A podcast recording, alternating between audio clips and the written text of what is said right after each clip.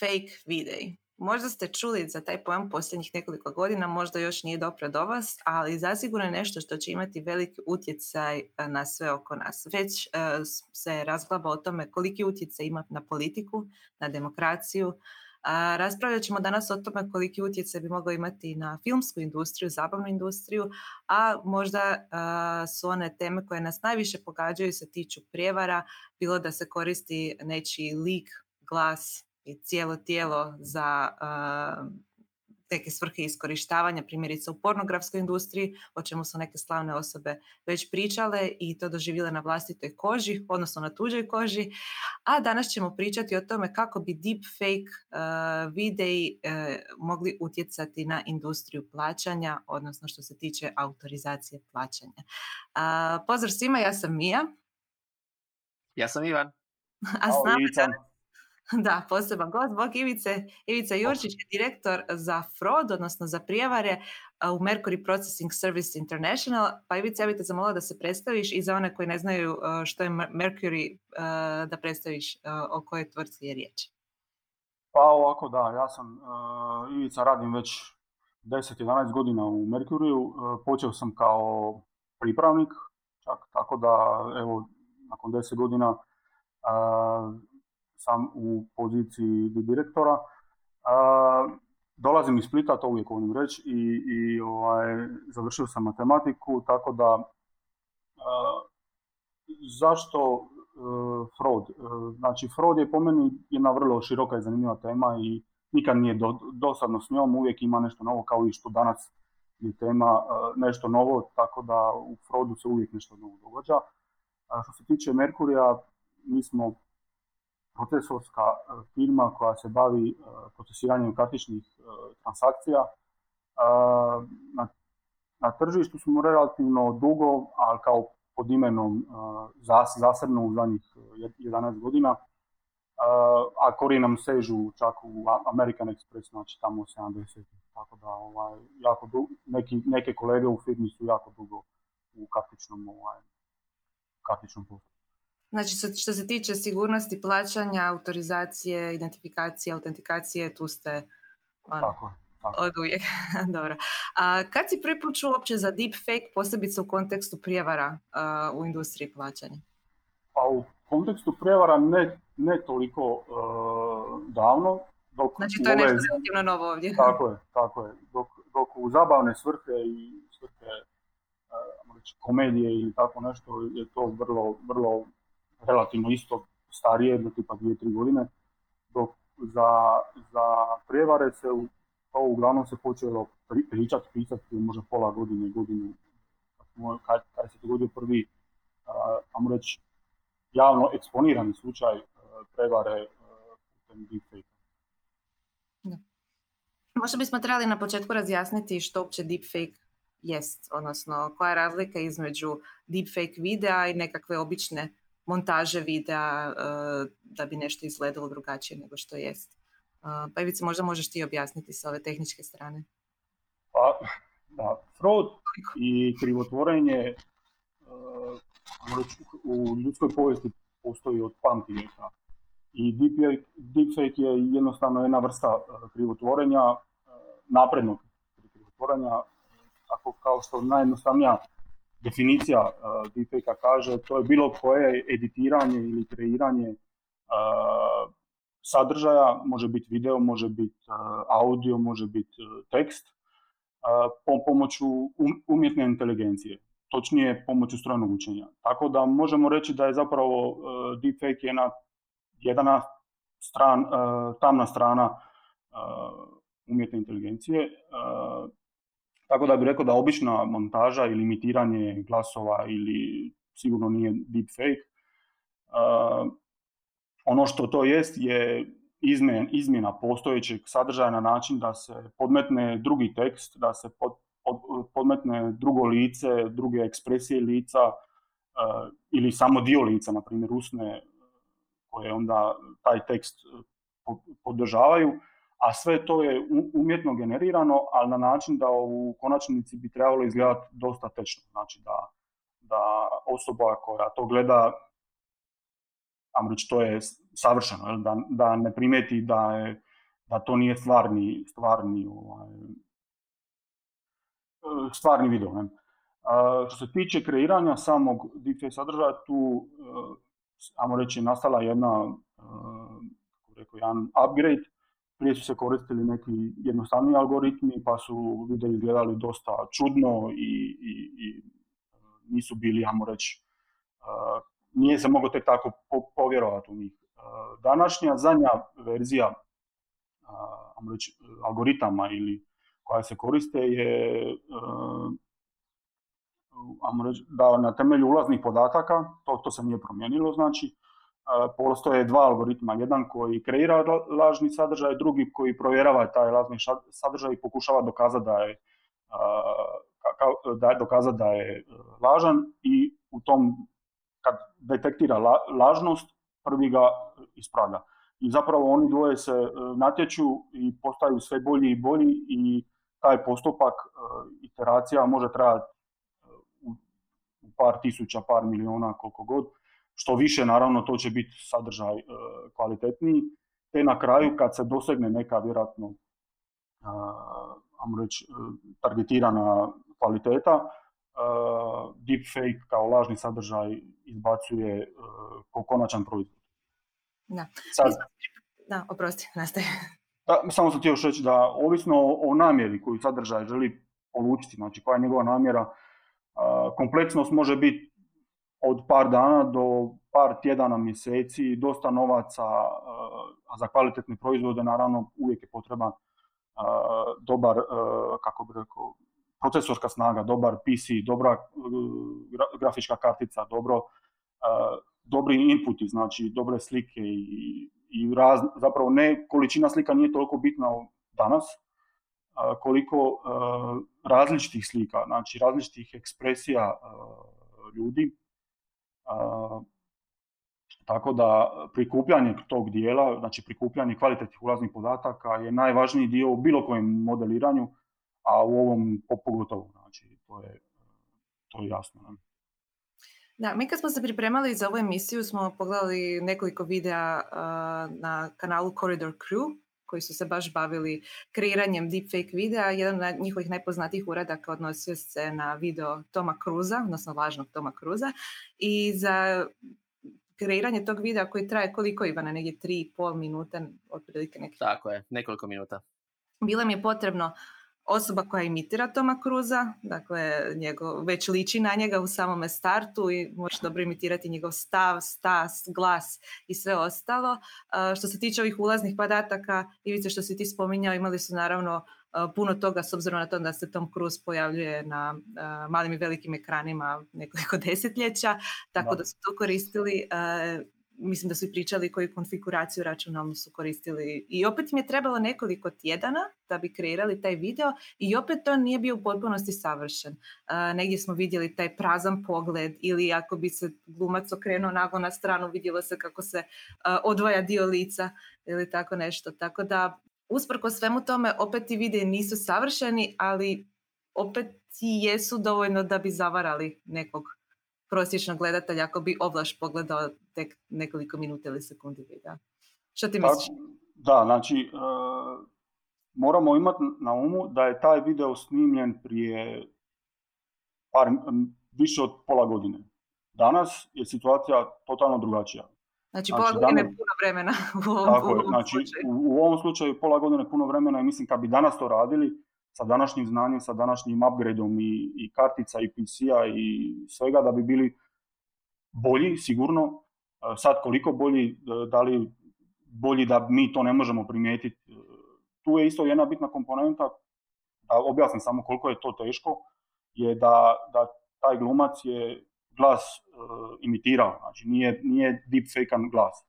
Tako da kad bi još i to spojili, znači kad bi imali nekog kriminalca koji, nam reći, ni ne sliči na njega, ni, ni nema njegov glas, to je posao koji zahtjeva enormno puno vremena i enormno puno e, rada.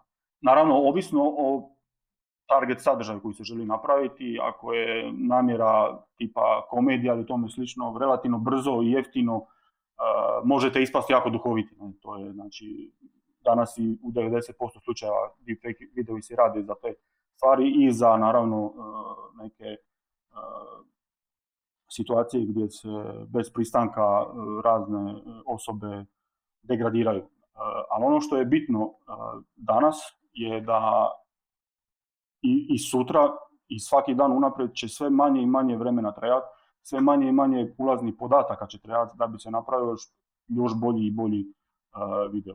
Na primjer, rekao bi da sad, na primjer, neki stručnjak gastronom učenje, kojih je malo, koristeći super kompjuter kojih je isto malo i relativno dosta ulaznih podataka, glasovnih i vizualnih, može napraviti tako dobar video da u normalnom načinu gledanja, znači ne bez usporavanja i svega, se ne bi primijetila razlika da je to lažni ili ne bi se vidjele te neke, ajmo reći kako lice flota u ekranu. Tako da bi rekao da, da, da postoji prijetnja definitivno, međutim za financijske i za, za financijski dio u smislu prevara, ali trenutno ona je kriminalcima neisplativa i nedostižna za širu upotrebu. Za, zašto vidimo puno deepfake sadržaja za javne osobe? Zato što vrlo, vrlo jednostavno ima puno, uh, puno podataka dostupnih svima koji onda ovaj, se mogu iskoristiti za, za to kreiranje. Uh, rekao bih da smo mi sad u nekoj prvoj fazi, znači svijet ili kako god da se izrazim, gdje postoji par ljudi koji može kreirati par ok deepfake sadržaja i mi smo na prelasku, vam reći, u drugu fazu koja je gdje, ajmo reći, e, par miliona ljudi će moći napraviti par dobrih deepfake sadržaja. E, a to će se dogoditi u trenutku kad user experience za taj e, za, i dostupnost tih alata koji ti neće trebati da znaš puno u strojnom učenju, koji će ti trebati samo da znaš choose next ili promijeni nešto i probaj drugačije, gdje će onda ta dostupnost biti puno, puno lakša i samo će ti trebati ulazni podaci i deepfake sadržaj će biti relativno dobar. Kad se to dogodi, preći će se u treću fazu koja onda postaje jako zeznuta, to je kad milion ljudi može napraviti relativno brzo milion uh, sadržaja. U tom trenutku mislim da će biti opasno i, i za sve industrije, tako i za, i za financijske. Da, mi smo već vidjeli, kod, smo vidjeli da se vratimo na Corridor Crew, već u njihovom idućem videu gdje su se bavili isto deepfake-om, puno veće poboljšanja, s tim da su i oni doskočili nekim trikovima, recimo ovaj problem što sam spominjala da, i što si ti spomenuo da lice izgleda kao da lebdi kada se neko okrene sa strane. Kada su radili video sa Keanu Reevesom, onda su stavili glumcu uh, osobi koja je glumila Keanu Reevesa crnu periku, odnosno crnu kosu koja onda uokvirila lice i onda se uh, je postala manja vjerojatnost da će se dogoditi neka greška sa prelazom na ovoj strani lica. Ivana, ti si dosta pratio Corridor Crew. Kako se tebi čini njihov napredak? Je li zastrašujući u nekoliko mjeseci? Pa mislim, ono što je meni zanimljivo i da, Corridor Crew je jedan od boljih YouTube kanala generalno. Preporučujem bilo kome da ih poprati na Corrideru osnovnom kanalu i na Corrider Crew, koji je njihov zapravo drugi kanal gdje u biti se malo zezaju i objašnjavaju što rade i kako rade i u biti oni sad imaju već niz znači imaju Toma Cruza, imaju Keanu Reevesa, nastavno na taj rad su isto tako dobili priliku da za jedan spot od Snoop Doga naprave i deepfake-a Noctupeka, kojeg su opet napravili na način... To izgleda doslovno strašujuće. da, zato što recimo u tom slučaju doslovno bila ideja kao, aha, moramo rekreirati jel, jako poznatog repera uh, koji više nije s nama i ono što su napravili je našli su um, jednog istog glumca koji je isto tako imitator Tupeka kao, to je ono, naravno Hollywood, jel? Svako ima svoju karijeru, neki ljudi imaju karijeru imitatora. Uh, on zvuči kao on, ima relativno slično ono, fizikalije, lice i sve i zna ga imitirati, zna imitirati glas i to je ispalo prilično uvjerljivo. Iako je to bilo samo nekoliko sekundi u tom spotu, bilo ono kao, ono da jednostavno tko bi znao tko bi uopće i mislim tu se radilo nekim isto detaljima, primjerice njime je bilo puno lakše napraviti to zato što je kadar u kojem su dodali deepfake uh, je bio statičan. Znači nije se puno micalo.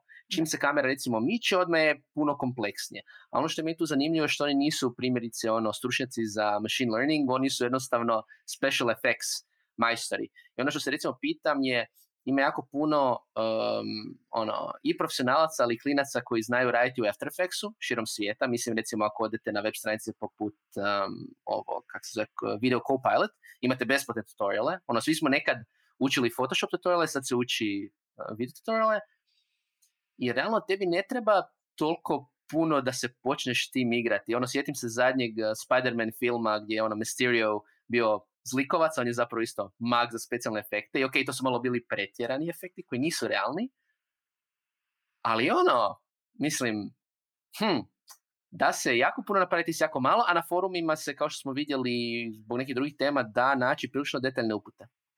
Ja bih se samo vratila na tu peka. Uh, ono što je bilo zanimljivo još uh, kod kreiranja deepfake-a e, njegovog videa je to što su ulazni podaci bili manje kvalitetni nego kod recimo Toma Cruza i Keanu Reevesa, zato što su to riječi o VHS video snimkama iz 90 gdje je rezolucija lošija. imali su kad su počeli e, pronalaziti te ulazne podatke, odnosno video snimke na temelju kojih će napraviti deepfake video, shvatili su da se Tupac uglavnom snimao s jedne strane lica, pa, a ovaj video koji su pokušali rekreirati je bio uh, frontalan, tako da su morali drugu stranu lica uh, zrcalno napraviti, pa onda to izgledalo isto malo čudno. I upravo me to dovodi do, do tog pitanja uh, koliko ulaznih podataka Ivice zapravo uopće potrebno da bi se kreirao uh, vjerodostojan deepfake video, a pos, posebice za samu biometriju, znači da bi se tu napravila nekakva prijevara. Jer kao što si spomenuo, zašto ima puno deepfake videa poznatih osoba? Zato što njih ima, uh, puno ima puno snimki njih. Koliko ima nas? Uh, jesmo li mi ugroženi samim time što stavljamo, ne znam, naše videe i fotografije na društvu? Puno selfija stavljamo. Da, li ako stavljaš, da, super su mi oni Instagram profili, ne, ne, dobro, super su mi oni Instagram profili koji se sastoje samo od selfija. Da li osobe koje stavljaju doslovno... ali realno, trebalo, trebamo li se kao Tupac e, slikati samo s jedne strane pa ćemo imati manje problema? pa da, znači i ovaj podcast teoretski može poslužiti za, za neke, ovaj, ne. E, da neko iskoristi naša lica za neke stvari, ali evo, nadamo se da neće. A što se tiče toga, da, za primjer, e, prvi deepfake videi uopće nije bilo trepanja, na primjer i tako su se mogli prepoznati. Jer algoritmi uopće nisu imali info da treba trepnuti. To jest, svi ulazni podaci su bile slike koje su uglavnom bile otvorenih očiju. Ne? I, I tako da ovaj, e, to je tada bilo. Danas e, se svašta može. Znači, e, u deepfake možete reći klimni glavnom, trepni, e, određenu ekspresiju lica možete i simulirati. Tako da je napredak, očit, opet kažem, u tih par par e, u godinu dvije i, i ponovo, ne, mislim to ne čudi, pogledajte samo ove Google Trend sam pogledao, znači baš se vidi lijepi uzlazni rast uh, za deepfake pojam, tako da što više ljudi koristi tu tehnologiju i što više se znanja šera i što se više uh, ta tehnologija učini dostupna uh, svima, to će naravno algoritmi doći biti bolji, ne znam, izlazni rezultat će biti tečniji. Jer trenutno najteže je napraviti tu tečnost i e, pokušati napraviti e, algoritam koji će neprevidiv razgovor dovoljno tečno e, napraviti. Ovo što ste rekli za Tupeka, da, tu je problem bio sa ulaznim podacima. Međutim, prednost je bila što je statično relativno, prednost je bila što su imali predvidivu situaciju, znali su točno što moraju napraviti imali su vremena da to usavršiti, tako da sve ima to svoje, to je neka vaga. Ne? Ako imate malo ovoga, trebate puno više pažnje posvetiti nečem drugom e, ili kompjuter jačem ili, ili e, znanju ili novim, e, novim metodama. Tako da uh, eventualno će doći situacija s vremenom da će te manje, manje aproksimacije koje algoritam napravi, znači zašto se to dogodi zamućenje sa strane ili ne znam zato što algoritam nema, nema podatak kako to napraviti i on napravi neku, neku aproksimaciju. Ta aproksimacija ona izgleda tako netečno i zamućeno i, i kao da lebdi, jer on u stvarnom vremenu pokušava aproksimirati, kreirati situaciju koju, koju bi trebao. Što se tiče biometrije, da, Jer mislim, biometrija je, uh, dugo se o tome priča kao najsigurnijem načinu autentikacije koja je potrebna da bismo uopće mogli provoditi plaćanja i sad ti govoriš o ovome da će deepfake uh, očito se sve više razvijati. Što to uopće znači za biometriju i sigurnost plaćanja, odnosno autentikaciju? Pa, na primjer, da, i otisak prsta je, kako se kaže, jedinstven. Ako ti ga neko ukrade, ili, ili kopira ili prenese, zapravo si u banani, jer ne, ne možeš kreirati drugi otisak prsta, ne možeš kreirati drugu, drugo lice, ne možeš kreirati drugi glas, dok za PIN password relativno je jednostavno promijeniti i, i to se riješi. Ono što je tu istina da postoji određena pretnja, ne danas, sada u ovom trenutku, u budućnosti nekoj relativno bliskoj, međutim institucije koje koriste biometriju za autentikaciju imaju dosta i načina i trenutno možda čak i, i tulova kako se s tim boriti. Znači, postoje alati za detekciju koji su zapravo jako slični uh, alatima koji kreiraju deepfake, ironično, ne?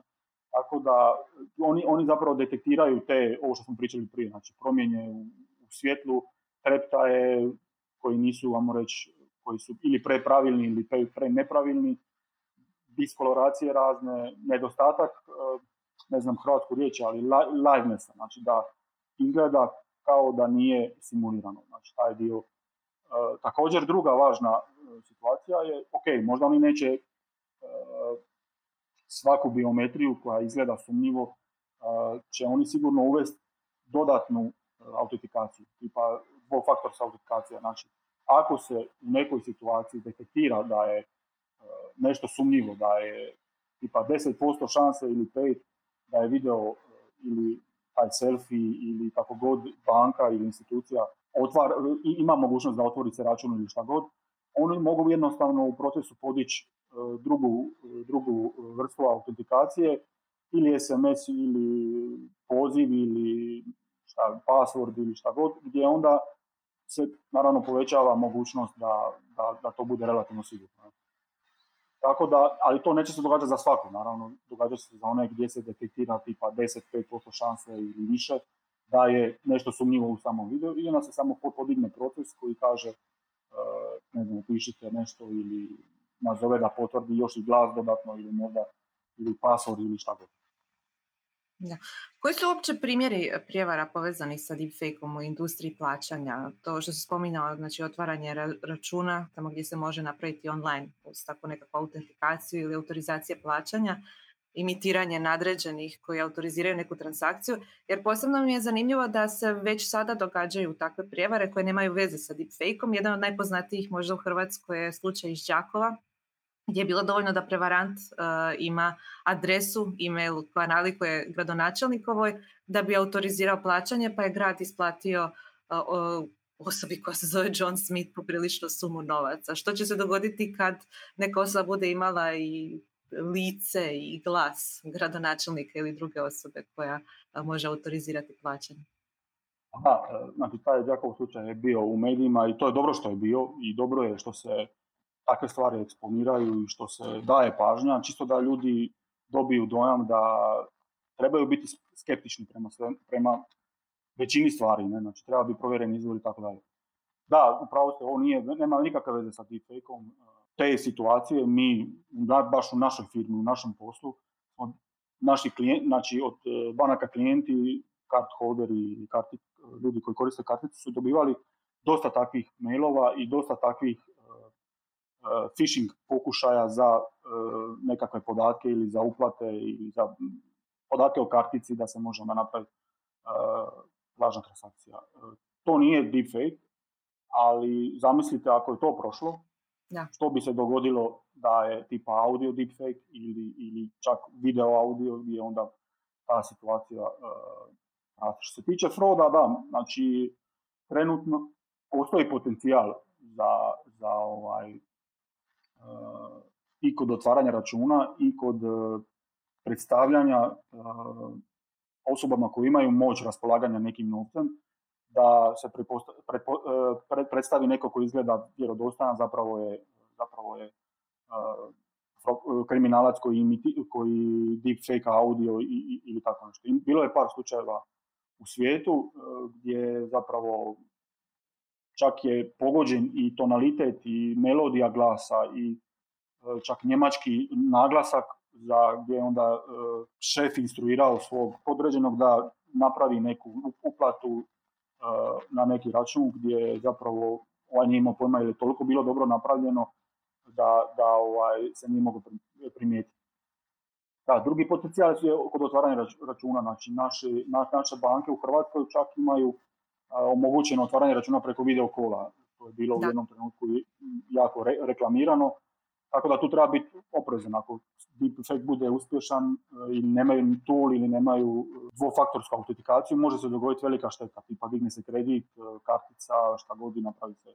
I trenutno target su većinom predsjednici uprava koji raspoložu nekim novcem, e, poznate osobe, jer opet kažem, zbog dostupnosti javnih nastupa, TED tokova, konferencija, YouTube, nekih objava na socijalnim mrežama, tako da tu se nalazi dovoljan broj podataka da, da, se, da se može napraviti kvalitetno modeliranje, jer u svakom modeliranju je 90% posla dobri podaci, znači pripremljeni dobri podaci. Tako da postoji potencijal i ono će sigurno rasti, sad je pitanje samo koliko ćemo mi kao prosječni ljudi jeli, biti odgovorni u, u šeranju takvih sadržaja bez kontrole, ajmo reći, gdje, gdje ovaj, kriminalci mogu iskoristiti takve situacije. Moram priznati se sve manje osjećam ugodno pred ovom kamerom, što duže pričam o ovoj temi. Ne znam kako ti, Ivane. A, stavio sam dovoljno slika svojih na internet, tako da više mi nema spasa što da, radim. Svih puteva, da. znači, da, značite, značite da je deepfake ako uh, u videu imam više kose. znači, ako neko bude koristio stare slike. da, povijesni podaci. Povijesni podaci. Da. Uh, mene zanima, Juce, kako se vi uopće u industriji koja se bavi prijevarama u industriji plaćanja pristupate tom problemu? Jer sam negdje pročitala dobru rečenicu da je lov na deepfake sadržaje liči na igru mačke i miša, budući da se algoritmi za detekciju da, oni, da algoritmi za detekciju obučavaju za pronalaženje lažnih videa, dok se deepfake algoritmi odmah potom obučavaju za izbjegavanje sustava za detekciju. Znači... Da, da, znači, mislim, to nije, nije slučaj samo kod traženja ili srčanja deepfake lažnih uh, videa, to je, to je zapravo i osnova u, u, u kartičnom frodu, na primjer, koji se mi primarno bavimo, znači gdje uvijek moraš biti, uh, ja bi to nekako opisao kao kad ste bili mali pa ste trenirali ili košarku ili nogomet, pa pucaš s jednog metra, pa se budeš dobar, pa se pomakneš dalje, pa opet budeš dobar, pa se pomakneš još dalje i onda jel, tako i, i frosteri. Čim nešto mi detektiramo, oni nađu način da nama pomaknu taj gol, da ih mi e, teže uhvatimo. Postoji čak teorija da e, automatizirano srčanje lažnih deepfake video zapravo je, može biti štetno u smislu da mi tada vrlo jasno kažemo koji su deepfake videovi loši i frosteri onda naravno i kriminalci se prilagođavaju i prave još bolje video. Također i, i tako guraju cijelu tehnologiju naprijed. Znači, e, mislim jednostavno to je balans koji se mora e, napraviti, ispada da na svjetskoj razini mi zapravo imamo natjecanje tko će kreirati, detektirati što bolji e, deepfake video. Isto tako sam negdje pročitao da postoji firma koja je objavila natječaj, stimulira da se kreira što bolji tool, a čim vi napravite što bolji tool za srčanje e, deepfake video, tim i gurate tehnologiju naprijed, gdje onda ona eventualno kasnije postaje dostupna i, i, široj, široj e, masi ljudi, među kojima su naravno uvijek i, i ljudi koji imaju loše namjere. Isto kao što sam rekao, e, znači ti algoritmi oni traže zamućenje u, nekim aproksimacije, mikropokreti koji nisu konzistentni i opet koji budu, znači mikropokret koji se napravi, opet bude da se aproksimira. E, mijenjanje, čak sam vidio da imaju neki koji traže promjene u refleksije objekata u, u očima, znači mhm. ako se mijenjaju nešto što je, znači mora biti konstantno ako pričate. E, I tako to, znači, ali opet tu je, se može doskočiti time sa dvofaktorskom autentikacijom, gdje mi to i radimo, znači naša e, kompanija se bavi s time da u regiji vrlo brzo izbacuje proizvode koji su zasnivani na novim tehnologijama i novim trendovima, tako da mi moramo imati vrlo jasnu strategiju i jasnu strategiju sigurnosti. Ono što možda u javnosti ispada da financijske institucije i banke su dosta trome što se tiče prihvaćanja novih tehnologija, ali ne bih rekao da je to tromost ili nekakva, nego je rekao bi da je čisto to oprez gdje se ipak raspolaže e, financijskim sredstvima ljudi koji znači, želimo biti sigurni i tu mi pomažemo svojim e, klijentima da e, napravimo čim bolje, čim, čim sigurnije čim sigurniji proizvod koji onda olakšava život nama svima. Znači, meni je super i contactless i, i plaćanje na bilo koji način da ne moram ništa tipkati, tako da svaki taj uh, korak u tom smjeru naravno povlači za sobom i kriminalce koji to žele iskoristiti. Oni uvijek iskorištavaju tamo gdje je kako bi rekao, gdje je najmanja sigurnost. uh To je uvijek tako bilo. Gdje njema treba najmanje novaca da bi oni napravili najveću štetu. Ako se zaštiti jedan kanal, negdje drugdje postaje reći, manje sigurno ili isplativije da tamo targetiraju, možda nije manje sigurno, ali je isplativije tamo radi. Tako da e, ako se deepfake pravilno ne zaštiti, ne regulira, ne, ne uvedemo e, nekakve ove tulove što smo pričali, e, dvofaktorska autentikacija i tako dalje, oni će to targetirati sigurno i sigurno će ići prema tome. Ali opet, trenutno, internet je u našem svijetu, internet je primarni, primarna okolina gdje, je Froster trenutno i kriminalci operiraju. Da, znači idući put kad se ljutimo na našu banku što nam ne omogućuje otvaranje računa putem selfie, onda se trebamo sjetiti ovoga da možda nije toliko loše da se malo uspori sa uh, uvođenjem inovacija dok ne budemo sigurni da su doista te inovacije sigurne. Pa tako je, da, mislim, to je, to je uvijek bilo znači neka komocija uvijek donosi neki, nekakav rizik sigurnosti i, i tu treba biti uh, pažljiv. Ono što je dobro je da dvofaktorska autentikacija se ne mora uvijek podizati. Ona se mhm. podiže u nekim situacijama koje su sumnjive i neki target ili plan je da se 90% i više trans, e, zahtjeva kakvih god bilo za transakciju, za otvaranje računa, za što dogodi bez ikakvih smetnji, reći, bez ikakvih smetnji korisnika. Dok one koje izazivaju neku sumnju, pa i 5%, 10 i više, tu se onda podiže proces za taj drugi način autentikacije koji, ja reći, e, onda verificira tu, tu radnju koju, koju skeniramo koju, koju pratimo. Ivane, želiš li ti možda dodati nešto vezano uh, uz deepfake što se ne odnosi na industriju plaćanja, jer znam da ti imaš dosta teorija oko toga kako će to utjecati i na filmsku industriju, što smo već spominjali, ali i neke druge aspekte. Da, pa, ni, pa nisu toliko moje teorije, koliko jednostavno sam pratio to područje i zanimljivo mi zapravo... to su tvrdnje. Those are my theories and I stand behind them.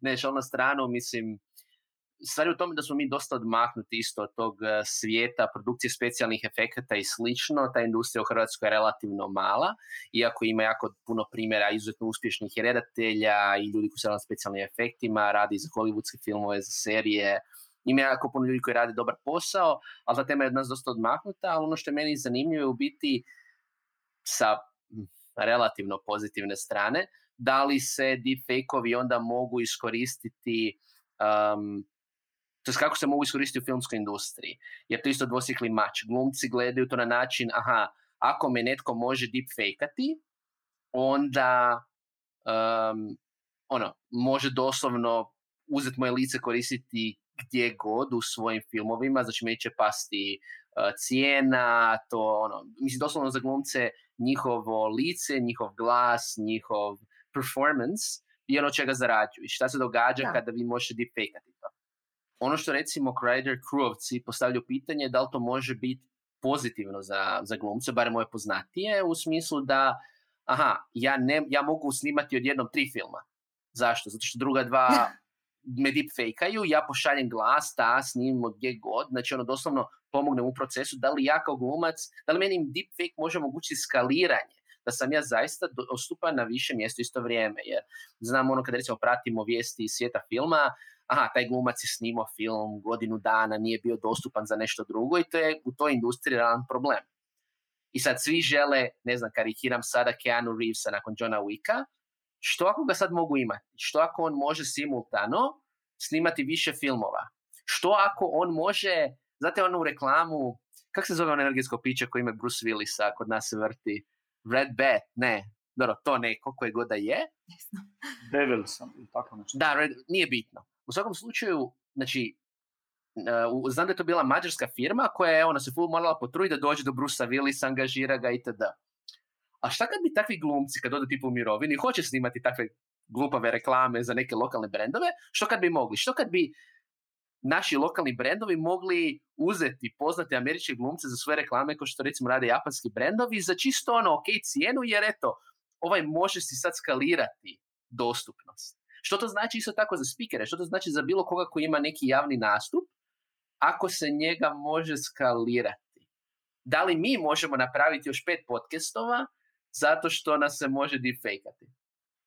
Ok, ovo sad već zvuči kao epizoda Black Mirrora, pa ću te zaustaviti ovdje, jer ne želim vidjeti Keanu Reevesa kako prodaje, ne Dukat. znam, uh, Dukat, koftu, glumi u Ja Johnu, Ja Johnu prekoptu. i otvara račun u nekoj sumnjivoj Ja želim da instituciji. Da. Rakiju, da duše. Ne Badel Pelin. Znači, to je to. Keanu Reeves i Pelin, to je prvo što treba. Može i Maraska. Ok. ja, ja bi se vratila Ivice na tebe da e, finalno još zaključimo. Što bi ti savjetovao a, javnosti općenito koja se sad možda i zabrinula nakon ove epizode za sve sigurnost, a, pogotovo u industriji plaćanja, pogotovo jer znamo, gledala sam neko istraživanje, iz- doduše još iz prošle godine, gdje 72% ispitanika u Britaniji uopće nije znalo, nikad nije čulo za pojam deepfake, iako vjerujem da se to u međuvremenu pomalo mijenja. A što bi savjetao kolegama iz industrije, jer ovo baš što si spomenuo jako zanimljivo, ako pretjerano dobro e, istražujete te deepfake videe, onda te zna, dajete do znak, e, znak ovima koji pokušavaju nešto prijevariti da trebaju naprijediti svoje metode i tehnologije. Evo, tvoji savjeti Pa- za kraj.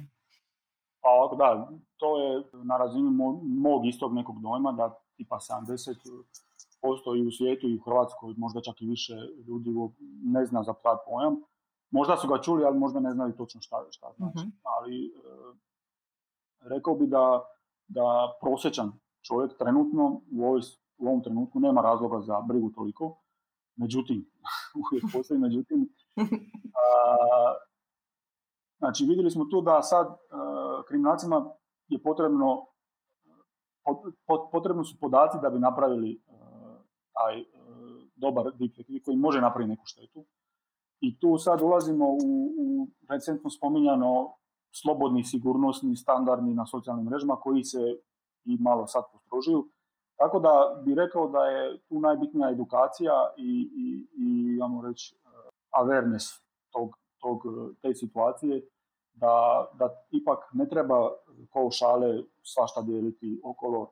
Mislim, nije sad to da ne smijemo ništa raditi, ali jednostavno treba, treba biti pažljiv i, i ovaj, tako da bi rekao da je zaključak vrlo jednostavna edukacija. Nove tehnologije se ne mogu zaustaviti. Niti, niti, niti se neće zaustaviti, treba ih jednostavno, kako sam već rekao, regulirati, ograničiti, zakonski regulirati, znači da ako neko to misli uza da bude da može i odgovarati. I one će se koristiti za lakši život i to je cilj koji trebamo ići. Znači, za olakšavanje života, za lakše plaćanje. To je tako od uvijek bilo. Čim su se pojavili čekovi, prve kartice, internet, u tom trenutku kad kriminacija je postala to isplativo, oni su te stvari pokušavali probiti. Tako će biti i sa deepfakeom i to je, taj trenutak je možda u bliskoj budućnosti, možda i malo daljnjoj, ali opet ne bih rekao da je nemoguće. Da se to nikad neće dogoditi i kriminalci nikad neće stati. E, oni jednostavno imaju budžet koji moraju zadovoljiti, tako da oni će uvijek tražiti te rupe i one koje su isplatili će vjerojatno će bušiti, a one koji nisu će jednostavno od, odustati od njih. Tako da se treba to zaštititi, treba postojati razne e, stvari. A i naše institucije će se boriti jednako kao i uvijek. Izmjenjivat će se ta uloga mačke miša sa kriminalcima, te kad nešto neko napravi, detektira, prilagodi, ova će se prilagoditi i ide dalje. Znači, to će uvijek e, biti ovaj, e, takovi, to se neće promijeniti. Ono što je isto bitno je da isto jednako kao što danas čuvamo i svoj pin i svoju lozinku, mislim da će u budućnosti biti više naglaska na čuvanje svoje privatnosti u smislu s kime dijeliš određene vide, slike i tako dalje, tako da trenutno možda ne sad još to nije toliko, nemam razloga za toliku brigu, ali, ali ovaj, teško je spojiti sliku sa nekakvim računom ili sa bankom i tako dalje, postoje tu razni, razne prepreke, ali kažem, za ljude, jedno, za, za javnost bi rekao da je edukacija i da treba biti e, osviješten tog, tog, te situacije i tih videova. A što se tiče kolega, pa mislim da će biti, e, nema se tu sretno nam i mislim da će biti ovaj, jako zanimljivo. No? Znači, je uvijek bilo zanimljivo i sa pojavama tih e, novih tehnologija i novih načina prevare će samo biti još zanimljivije. Tako da, e, što se tiče radne zanimljivosti, mislim da to nikad neće stati. To će uvijek biti izazovno i za industriju i za, i za kao što sam rekao, sve ide u smjeru da se da korisnik treba što manje akcija napraviti da bi nešto odradio. Bilo to plaćanje, bilo to rezerviranje nečega, bilo naručivanje, šta god, uvijek se ide u smjeru olakšavanja, a tu naravno se moraju popustiti neki sigurnosni standardi da bi se to omogućilo i tu nadolaze i detekcija, prevencija, eh, edukacija i tako dalje. Znači, dvofaktorska autentikacija će uvijek biti za one sumnjivi dio.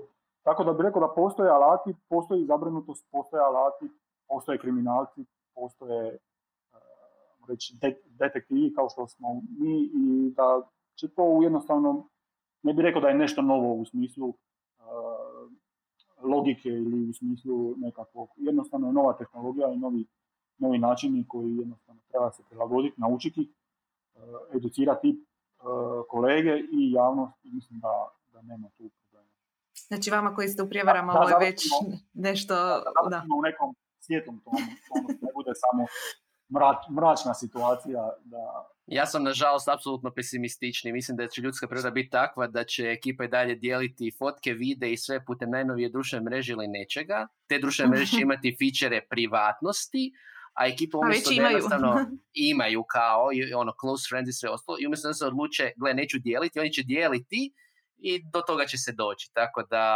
a ljudi neće pasti su privatnost kao što nisu ni do sada. slažem se, postoji, će uvijek jedan dio ljudi koji će se tako ponašati, kao što i danas postoji dio ljudi koji PIN zapišu na karticu. Da, da. To je ista situacija. Znači, to je jednostavno takvih, takvi, takva populacija će uvijek biti i ona jednostavno ih nije briga. Dakle, stvari, banka je odgovorna za njihov račun i ajmo reći, boli briga. Tako da, e, jednostavno, bit će borba, to je jednostavno tako, kriminalci će, ako im se to isplati će to raditi, ako se ne isplati, neće. To je dobar test inteligencije. Samo kod otvaranja računa, da ima polje malo na kartici, ovdje upiši lozinku. I onda vidiš kako će reagirati i uz zvuke naših gledatelja i slušatelja koji upravo zaključavaju svoje Instagram profile za javnost. Završit ćemo ovu emisiju. Hvala što ste slušali. Nadam se da ste nešto novo naučili. Pazite na sebe, svoju sigurnost. Slikajte selfie ako morate samo s jedne strane. I naravno subscribeajte se na našu emisiju putem YouTube, svih podcast aplikacija i slušajte nas idući. Pozdrav!